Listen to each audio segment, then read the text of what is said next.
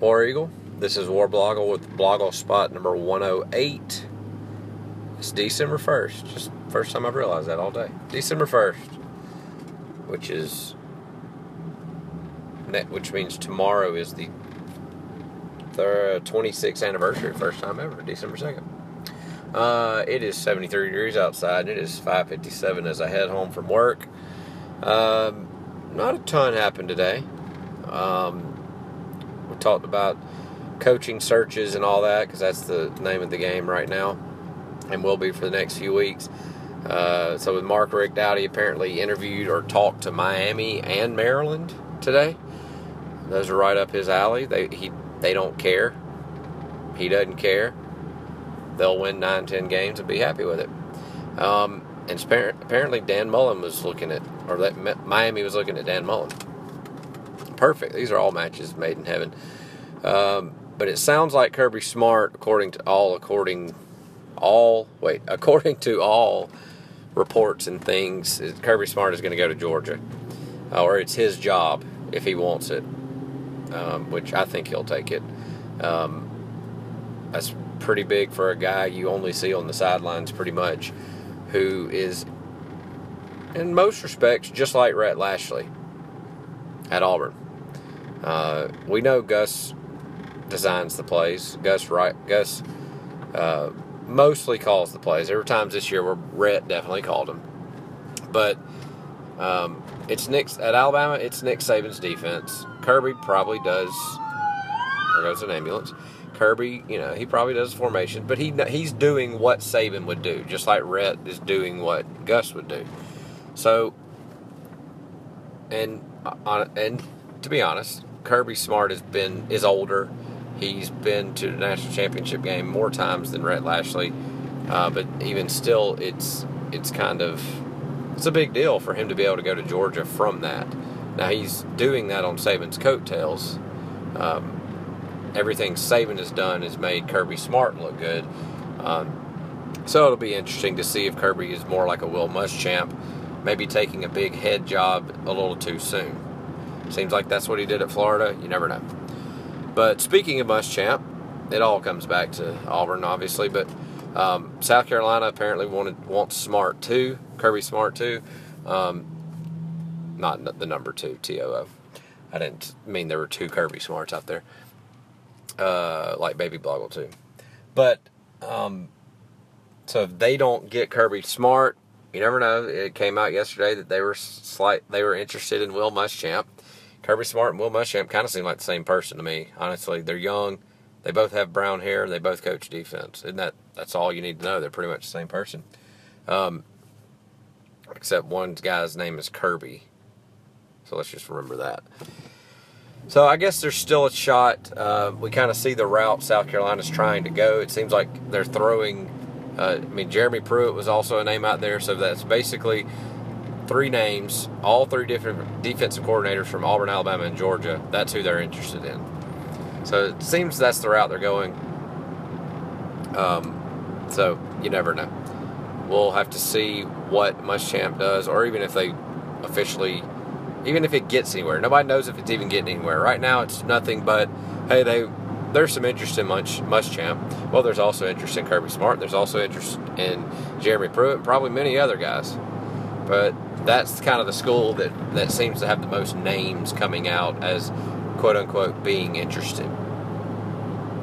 Um, but right now, Auburn football waiting on a bowl bid. Uh, it'll be the Birmingham Bowl, the Belk Bowl, maybe the Music City Bowl. I don't know. Any of those bowls are all about the same. Auburn should go to. I talked about this yesterday. Auburn should go to a bowl, one better than you would think, and they usually do, because Auburn fans travel. It doesn't matter what what the record is. Auburn fans travel and they travel a lot. Birmingham is not a good spot for Auburn because, yeah, it'll probably be sold out. It is a Wednesday at 11 a.m., so that's going to hurt it, but it'll be sold out. But the city of Auburn is full of Auburn. City of Birmingham is full of Auburn fans, and it's not going to bring any tourist money. So I don't know if they want that. Um, that's why they kind of need a school further away, like say Mississippi State who we all act like they were so great or you know so much better than Auburn this year, but they won one more game than Auburn, and that was the game they won by touchdown at Auburn, scoring only 17 points with Dak Prescott, uh, also with Sean White making his first start. So we like to say Auburn's terrible and Auburn sucks, but let's look at it in the whole grand scheme of things. UCF sucks. South Carolina sucks. That is sucking. Not only winning half your games when everybody thought you would win 90% of them is bad or not that good. When you play in the SEC, huh? Just it's just a down year. It's not bad. 90% of the 90% of the teams in the nation, if they played in the SEC, they'd win three games, and those would be the the out of conference games. Speaking of conference games, wow, I'm just tying it all together. Uh, I don't know how it came out. I was kind of distant from Twitter today, but I saw somebody saying something about the eight or nine game schedule, meaning the in conference schedule for the SEC. The Pac 10 does it, Pac 12. I think the Big 12 does it. Pretty sure they do. Um, playing nine conference games and then three non conference games. Right now, SEC does eight. They've done eight forever, which usually means it's eight SEC games, one high profile game, and then three cupcakes. So if you do nine, that turns into nine conference games in the toughest conference in America. Um, one high profile game, maybe, and two cupcake games. I guess you could do three cupcakes, but then you're taking away your national merit by not playing a Kansas State or a Clemson or somebody like that. Now, that sounds bad and scary, but you have to think of it as an SEC West team. So right now it's a six. It's called a six-one-one model. You play the other six teams from the West, one permanent team in, in Auburn's case that's Georgia, and one rotating team. So this this year was uh, Kentucky. Um, so it's kind of weird because you don't get that home and home like you used to. It used to be a five one two to where you'd have two rotating games, but the one you played home, you played them away, and then the next next year that one cycled off and the other one moved back to the other yeah it's weird but anyway. So if we went six one if we're six one one now it would be could be six two one or six one two meaning you play two teams from the east. It would be georgia and i would think auburn would pick up florida or tennessee. I don't know maybe just for old time's sake. And then you'd have a rotating.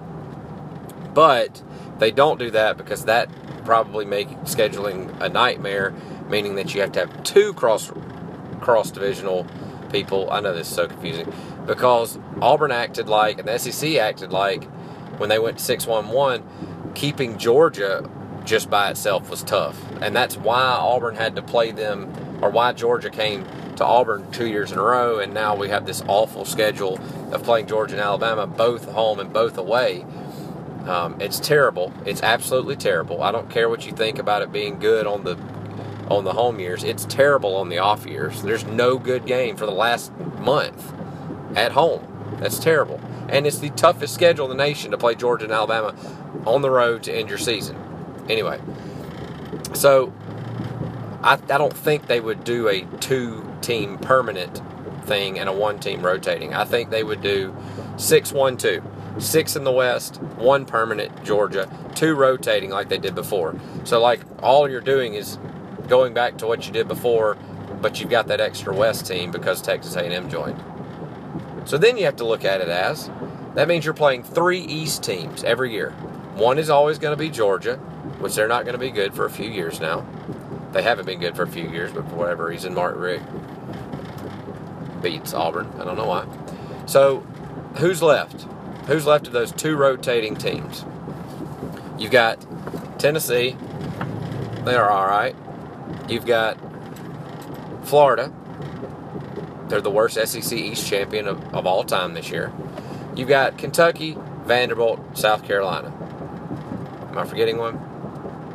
No, that was six. That was wait, and Missouri. Sorry, Kentucky, Vanderbilt, South Carolina, Missouri. So if you take Georgia out of that, Florida, Tennessee, Kentucky, South Carolina, Vanderbilt, Missouri. Did any of those scare you? Florida, maybe if they continue to get okay. Maybe. Tennessee, maybe if they continue to get okay. Missouri is going to have a new coach. Was awful this year. Kind of lucked into the SEC East championships the last two years. Do you think they're scary? Vandy, Kentucky, South Carolina. Most of those teams are going to be really bad for a, a while. So if you go to a nine-game schedule, you're at least getting the clout of playing an SEC schedule, an SEC team, an S, another SEC team. You get all these people whining that you play too many cupcakes, which is not true. But you're also getting a cupcake in the conference. So it's like get your clout for playing those teams, but you're still just playing Kentucky and Vanderbilt, Missouri, and South Carolina. At least one of those every year. Now, South Carolina's been decent before. Missouri's been decent before. Kentucky, once every 40 years. Vanderbilt, never. And no, I don't want to hear about them beating us the last two times we went to Nashville because that was voodoo. Um, so I'm all for it now. Now, does that mean you replace a Clemson for the extra Kentucky you've got? I don't know. So you can get, I mean, because that means you'd have to do that to keep three cupcakes. I don't know but I think it would make people because that's that's what the Pac-12 and the Big 12 try to act like. How they try to act like they're better than the SEC is that they play an extra team, and they're doing what I'm saying to do. That extra team you're playing is most likely a terrible team because you're already playing eight teams, and probably only five of them are good. So the, it's it's just law of averages. Yeah, you might get one that's good one year, but most of the time you're going to be playing somebody from the bottom, especially in the SEC West. Because I don't know if y'all noticed, but the entire SEC West is going to a bowl game this year. So I'm all for it. I know Gus last year kind of said the SEC is tough, and adding another team would just make it tougher. But I don't think we're that. I don't. I don't know if people have thought about it this way. I mean, yes, the East may one day be the best conference, best division again, but I doubt it will be while Gus Malzahn's the coach, and I don't mean that he should be gone or will be gone soon. I just don't think the West is going to drop off and the East is going to come up now that they're replacing all these coaches, bad coaches, and the the West seems to be trucking along still, at least in terms of the East. So this has probably been the most confusing last six minutes of Blogle Spot ever. But let's pick up the ninth game. Let's play Vandy in Kentucky like Tennessee gets to do every year and end their season on a two or three game winning streak. I'm not saying we should end our season with Kentucky and Vandy, but that's what they do. So, yeah, let's get an, an extra SEC game, have that clout, but not really have to play a tough team. Let's do it. All right, Blogle Spot 108. Done. War Eagle.